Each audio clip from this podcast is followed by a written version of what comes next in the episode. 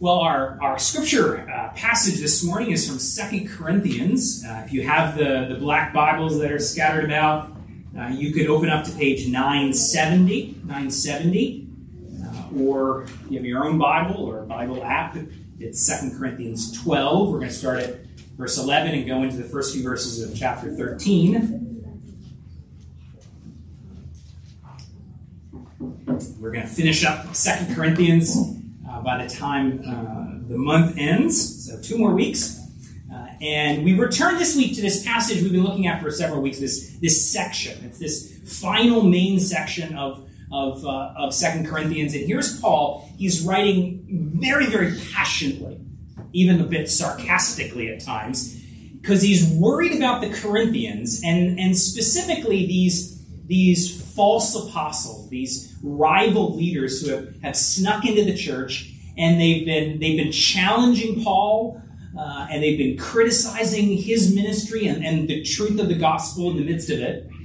And Paul is, is really anxious because the Corinthians are, are, are, letting them have this power this sway over the, over the people. So he writes, he writes this, this section of the letter to really challenge, uh, challenge the Corinthians. Uh, most recently, we've, we've been seeing how he's been uh, willing to kind of play the folly uh, because these, these rival leaders have been, have been boasting about how great they are, uh, how unimpressive Paul is, and how great they are. So Paul says, okay, you know, two can play that game. You want to play the, the boasting game? I'll, I'll join you in that folly. Only Paul boasts of his weakness. Not the things that make him look impressive, like those guys are doing, but the things that make him look weak and unimpressive in the eyes of the world, uh, because that's the very power of God. Well, here, this final section, this is where he's kind of wrapping it up. Uh, this this section of, of addressing these false uh, false apostles, and so we'll we'll read, and in the midst of it, we'll we'll get to see Jesus. Get to see Jesus. We'll be looking for it. But let's let's read together. Uh, chapter 12, verse 11 over to 13, 4. I have been a fool. You forced me to it, for I ought to have been commended by you. For I was not at all inferior to these super apostles, even though I am nothing. The signs of a true apostle were performed among you with utmost patience, with signs and wonders and mighty works. For in what were you less favored than the rest of the churches? Except that I gave myself uh, that, that I myself did not burden you? Forgive me this wrong. Here for the third time, I am ready to come to you, and I will not be a burden, for I seek not what is yours, but you. For children are not obligated to save up for their parents, but parents for their children. Uh, I will most gladly spend. Uh, I will most gladly spend and be spent for your souls. If I love you more, am I to be loved less? But granting that I myself did not burden you, I was crafty, you say, and got the better of you by deceit? Did I take advantage of you through any of those whom I sent to you? I urged Titus to go and, and send the brother with him, but did Titus take advantage of you? Did we not act in the same spirit? Uh, did we not take the same steps? Have you been thinking all along that we have been defending ourselves to you? It is in the sight of God that we have been speaking in Christ, and all for your upbuilding, beloved. For I fear that perhaps when I come, I may not find, uh, I, I may find you not as I wish, and that you may find me not as you wish. That perhaps there may be quarreling, jealousy, anger, hostility, slander, gossip, conceit, and disorder I fear that when I come, my God may humble me before you, and I may have to mourn over many of those who have sinned earlier and have not repented of the impurity, sexual immorality, and sensuality that they have practiced. This is the third time I'm coming to you. Every charge must be established by the evidence of two or three witnesses. I warned those who sinned before and all others, and I warn them now while absent as I did when present on my second visit, that if I come again, I will not spare them, since you seek proof that Christ is speaking in me. He is not weak in dealing with you, but is powerful among you. For he was crucified in weakness, but lives by the power of God. For we also are weak in him, but in dealing with you, we will live with him by the power of God. Well, let's pray for God's word. Lord, we do pray that you would give us understanding of this part of your word, but also uh, in the midst of that, use it to, to show us who you are and the great things you have planned for your people. We pray for that and ask it in Jesus' name. Amen.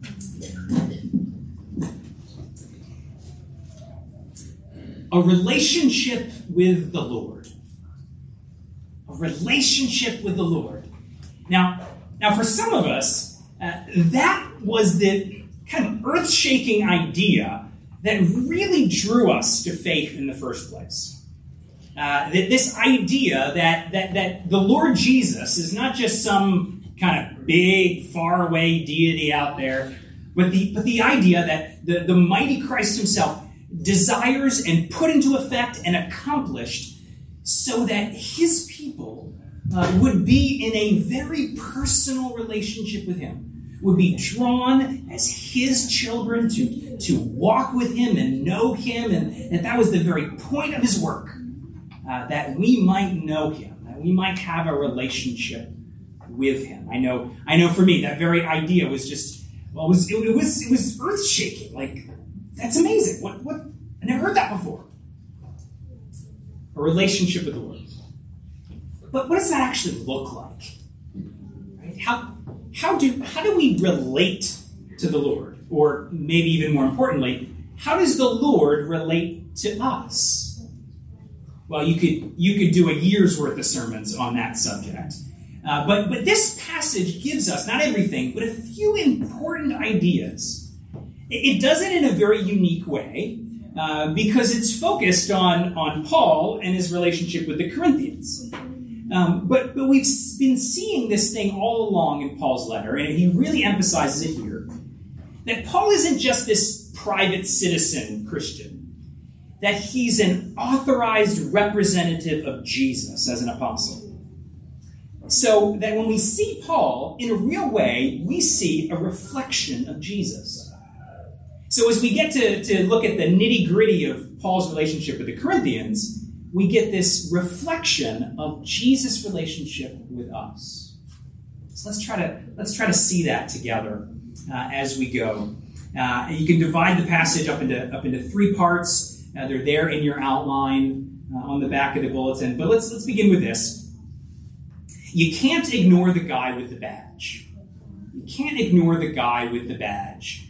Uh, Maggie and I are quite fond of of good British crime dramas. And, and if you, you watch those, you know there's just dozens and dozens of scenes where, where there's the knocking on the door. You know, you have the detective chief inspector and his sidekick, and there's some potential suspect, and there's the knock on the door. And you know how it works. The first thing they do is give their name and their rank, and then flash their credentials. Every time. Same thing. Uh, here's the badge. Here's the ID. Well, that's essentially what Paul does in the first two verses here. He, he flashes his badge and gives his rank. Uh, so, so look at verses 11 and 12 again. He says, uh, I've been a fool. You forced me to it. For I ought to have been commended by you, for I was not at all uh, inferior to these super apostles, even though I'm nothing. The signs of a true apostle were performed among you with utmost patience, with signs, wonders, and mighty works. So Paul talks about these super apostles. It's it's sarcastic. Uh, these are these rival leaders, these false apostles, uh, and and he says, Corinthians, uh, you should have defended me. Uh, when these guys were challenging that, that I was a representative of Jesus, you should have come along and said, You guys are wrong. That you should have commended me, defended me, but you didn't. Uh, so I'm to have to I'm to have to flash the badge and remind you and them of who I really am. Uh, and and he, he, he, he then says, uh, while he restates his rank, uh, I'm not at all inferior to the super apostles. Uh, again, sarcastic, uh, extreme understatement, right? I'm not at all inferior. Yeah, because he's better than them. He, he's an actual apostle, and they're fakes. Um, but then, then verse 12 is, is where he, where he, he flashes his apostolic badge. He says, The signs of a true apostle were performed among you with utmost patience. So he's reminding them that when he first came to Corinth to start the church in the first place, to preach the gospel and formed the, uh, the, the, initial church in those 18 months he spent with them in the city.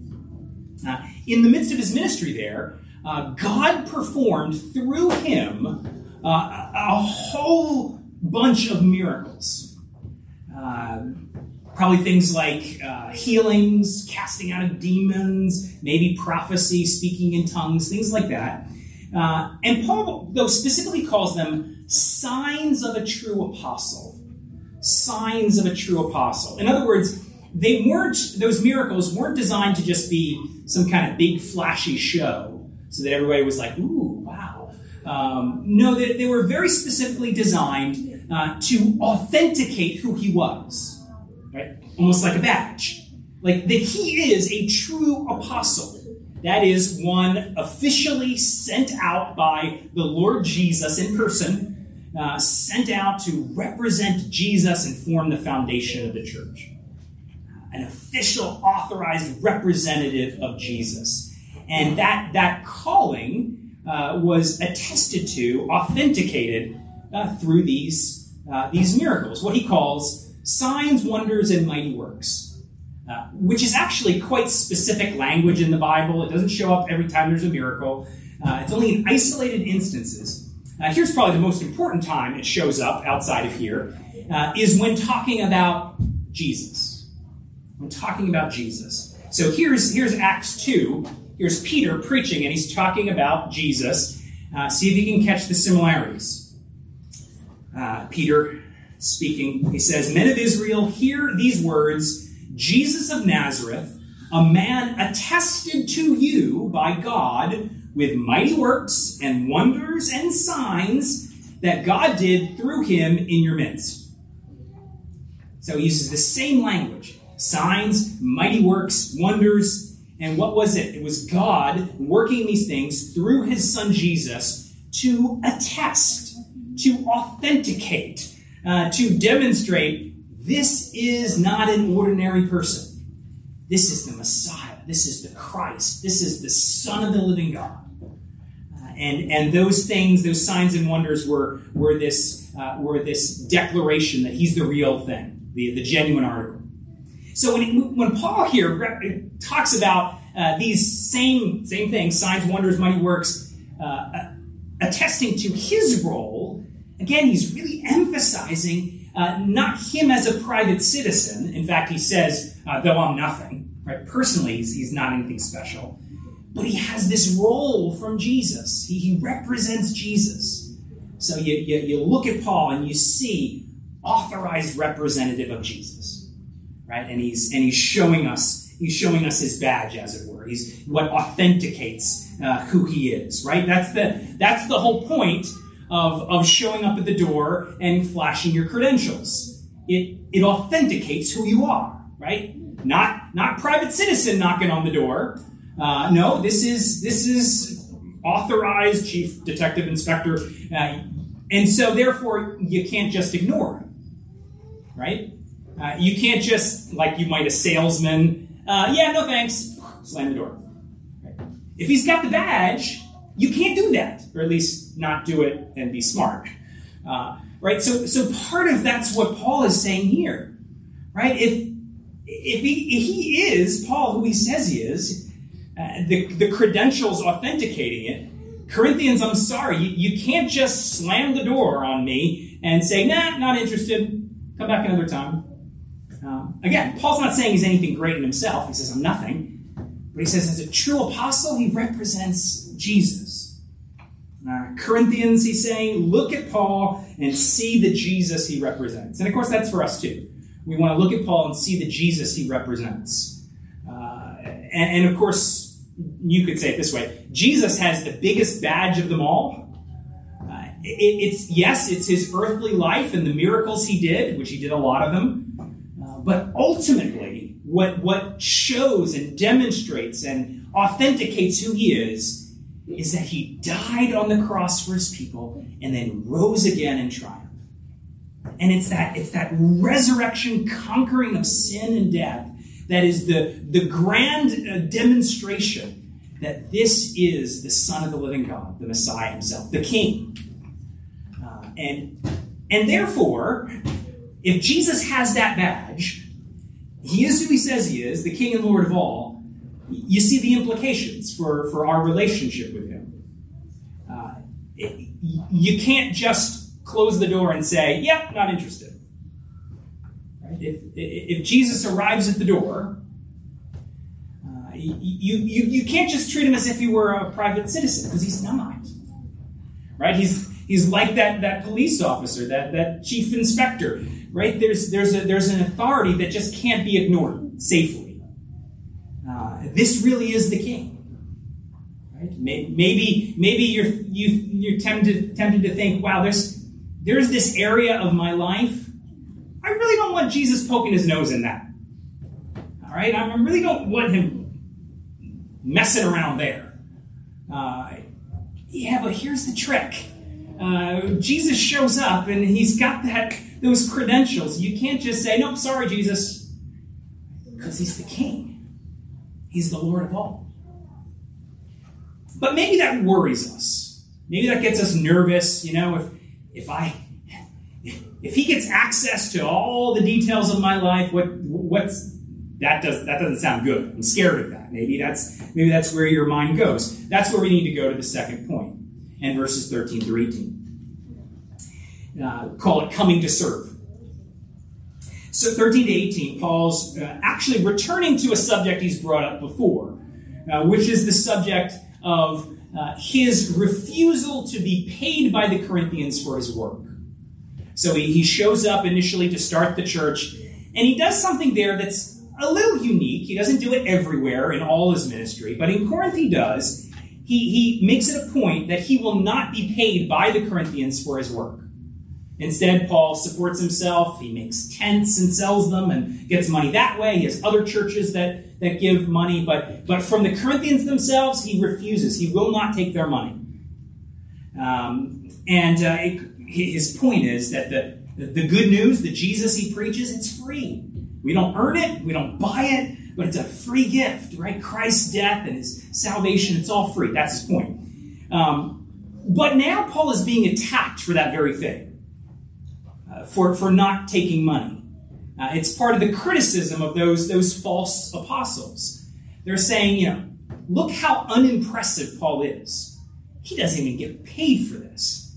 He's a he's an amateur in, in that day. Uh, uh, the, a you know it was a big deal to be a, a public speaker or a or a teacher. Uh, and and part of what what really impressed people like this guy's the real deal is you you get paid for it. You'd earn your living uh, by that. Ooh, that guy's he's a, he's a professional. He's we'll listen to him. Uh, we, we compared this a couple weeks ago to uh, to playing football and, and imagined me going up to, uh, to Eagles quarterback Jalen Hurts and saying, hey, you know, I, I throw the football around too. Uh, yeah, but he gets paid $44 million to throw the football around, and no one's going to pay you a dime. You could rightly say to him. Yeah. And, and that's essentially the argument that these false apostles are saying. Come on, Paul, you're, you're an amateur. Look, Corinthians, we're the professionals. Uh, that's the argument they're making. And Paul's uh, bringing that up again and saying he's actually going to make a third visit to them now. And guess what? This time, too, he's still not going to get paid. Uh, he, he, explains it by bringing up uh, parents and children. Uh, he, he, compares himself to a, a spiritual parent. The Corinthians is spiritual children in the Lord. And he says, think about it. Uh, children aren't obligated to save up and pay the way of their parents actually quite the opposite. It's parents who, who save up, who, who spend their themselves and their money to support their, their kids. Paul is a spiritual father. He's, he's saying, I didn't show up to take from you, but to give. That's his, that's his big point.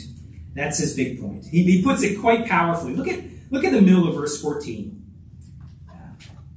He says, And I will not be a burden, uh, and I will not be a burden For I seek not what is yours, but you.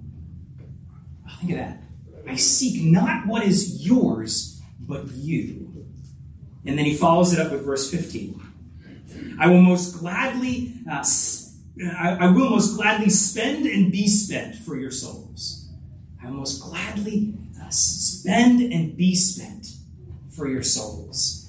Uh, and, and again, we're, we're thinking about thinking about G, uh, thinking about Paul and realizing this is this is a reflection of Jesus. Uh, certainly, you could you could do a whole application on this is what a wise leader looks like. Uh, it, it is, uh, but but let's especially think Paul's giving us a little glimpse, uh, a small taste of what Jesus is in big bold colors. That Jesus, uh, the mighty King, with the badge, he shows up not to take, not to steal, but to give. I wonder if this is part of what tricks us, trips us up. You know, you could be in a whole variety of different places spiritually. Uh, maybe you're here and and you've never committed your life to following Jesus, uh, or or maybe you're you're in a kind of really rough spot spiritually, kind of things are a little cold, or or, what, or anywhere in between. I wonder if part of what's going on back there somewhere is we're a little bit afraid that that if Jesus shows up at the door and we kind of let him into the whole thing, the whole house, he's just going to take. And that's what he shows up to do. Uh, to, to just to just steal and take and and you know it's kind of I'm not sure I want that. Uh, these are powerful, powerful uh, reminders from from the Lord about what what Jesus actually actually does. I mean, I mean, taking taking these words, verse 14 and 15, and, and think of them on the lips of Jesus, which is really what, what is being reflected here. Uh, Jesus saying, For I seek not what is yours, but you. Or, uh, or this, verse 15, Jesus saying, I will most gladly spend and be spent for your souls. That, in many ways, that's a summary of Jesus' life, isn't it? That, that he shows up, uh, right? He's the eternal God, but he shows up, the eternal Son. He takes the lowest place, the place of a servant. Uh, and, and he doesn't show up to take, he shows up to give everything, right? His whole earthly life, whether it's through his teaching or his miracles or his feeding, he just pours out and pours out and pours out. And the great high point of his life is the great high point of him giving everything, right? Even his very life, going to the cross, bearing the guilt of our sin, bearing that very thing that, that, that is offensive to God and keeps us from God, he bears all of it, the guilt of it, uh, in order to rescue us.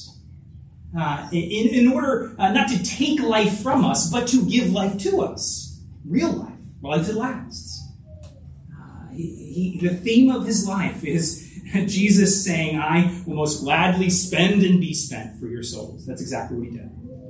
That's exactly what he did. Uh, and, and having done that to the full, now he says to us, I seek not what is yours, but you. You.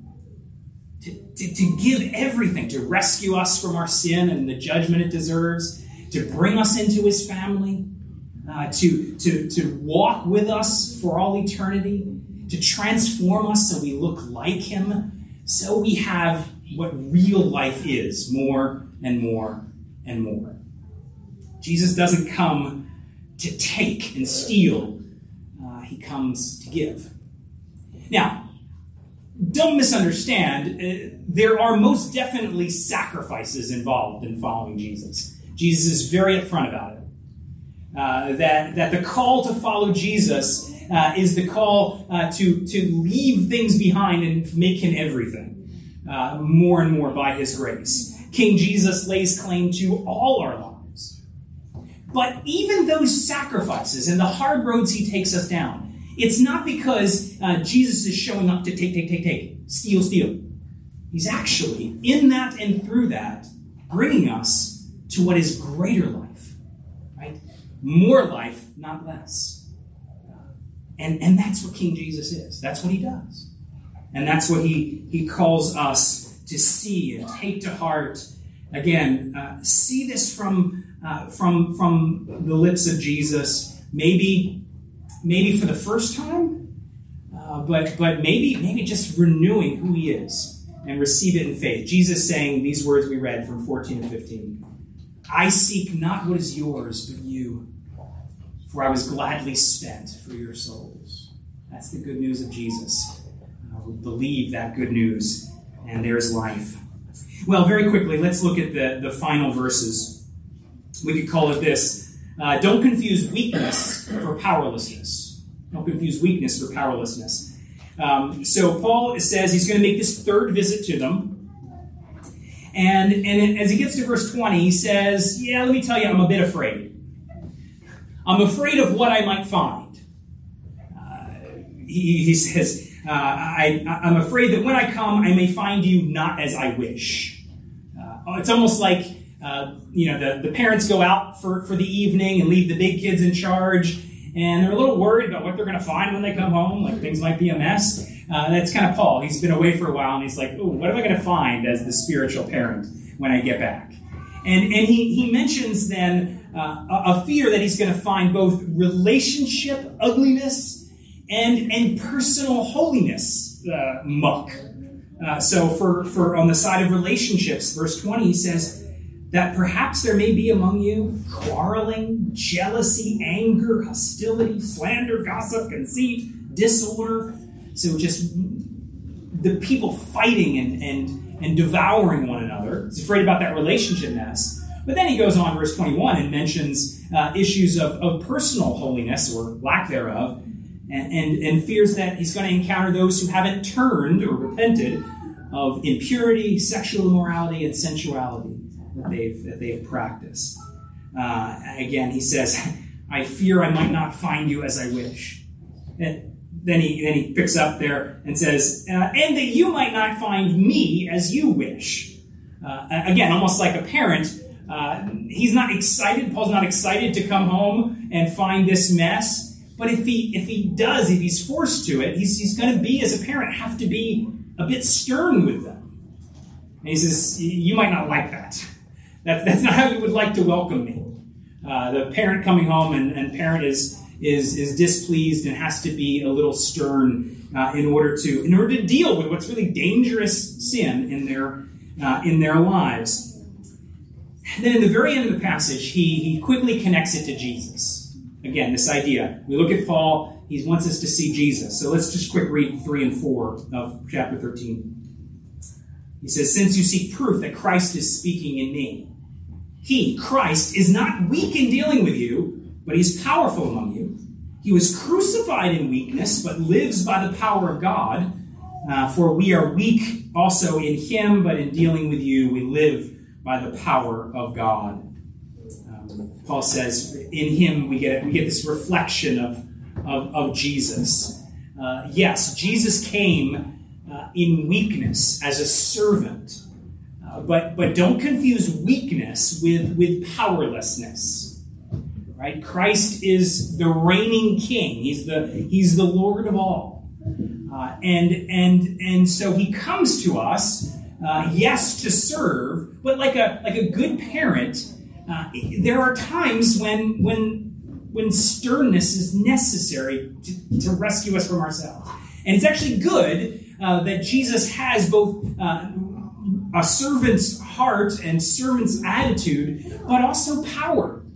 It means he actually can help us when we need it.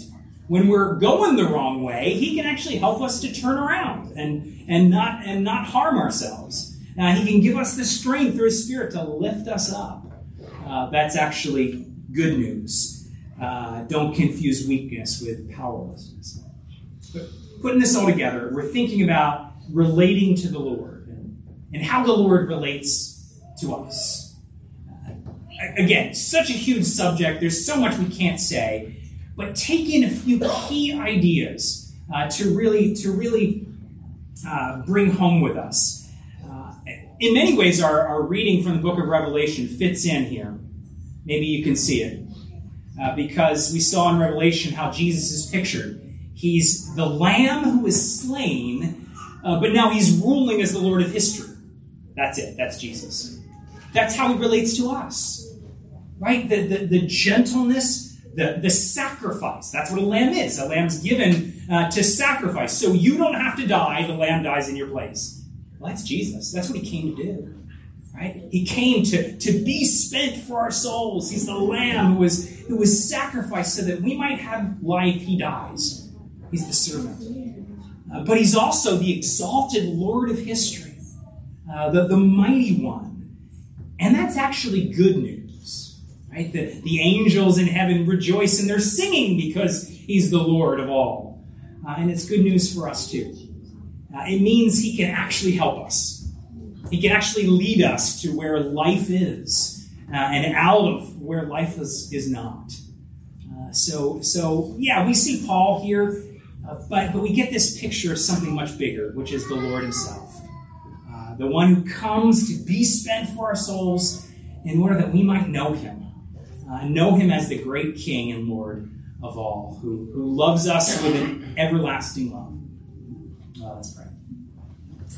Lord, we do pray that you would help us to, to see who you are and to, Lord, to be drawn through your Spirit, uh, to, to confess that you are the, uh, the Savior and the King, uh, to, to, to bow before you, and Lord, that we might know through faith in, in that Jesus uh, life and life eternal. We pray that for each of us in increasing measure.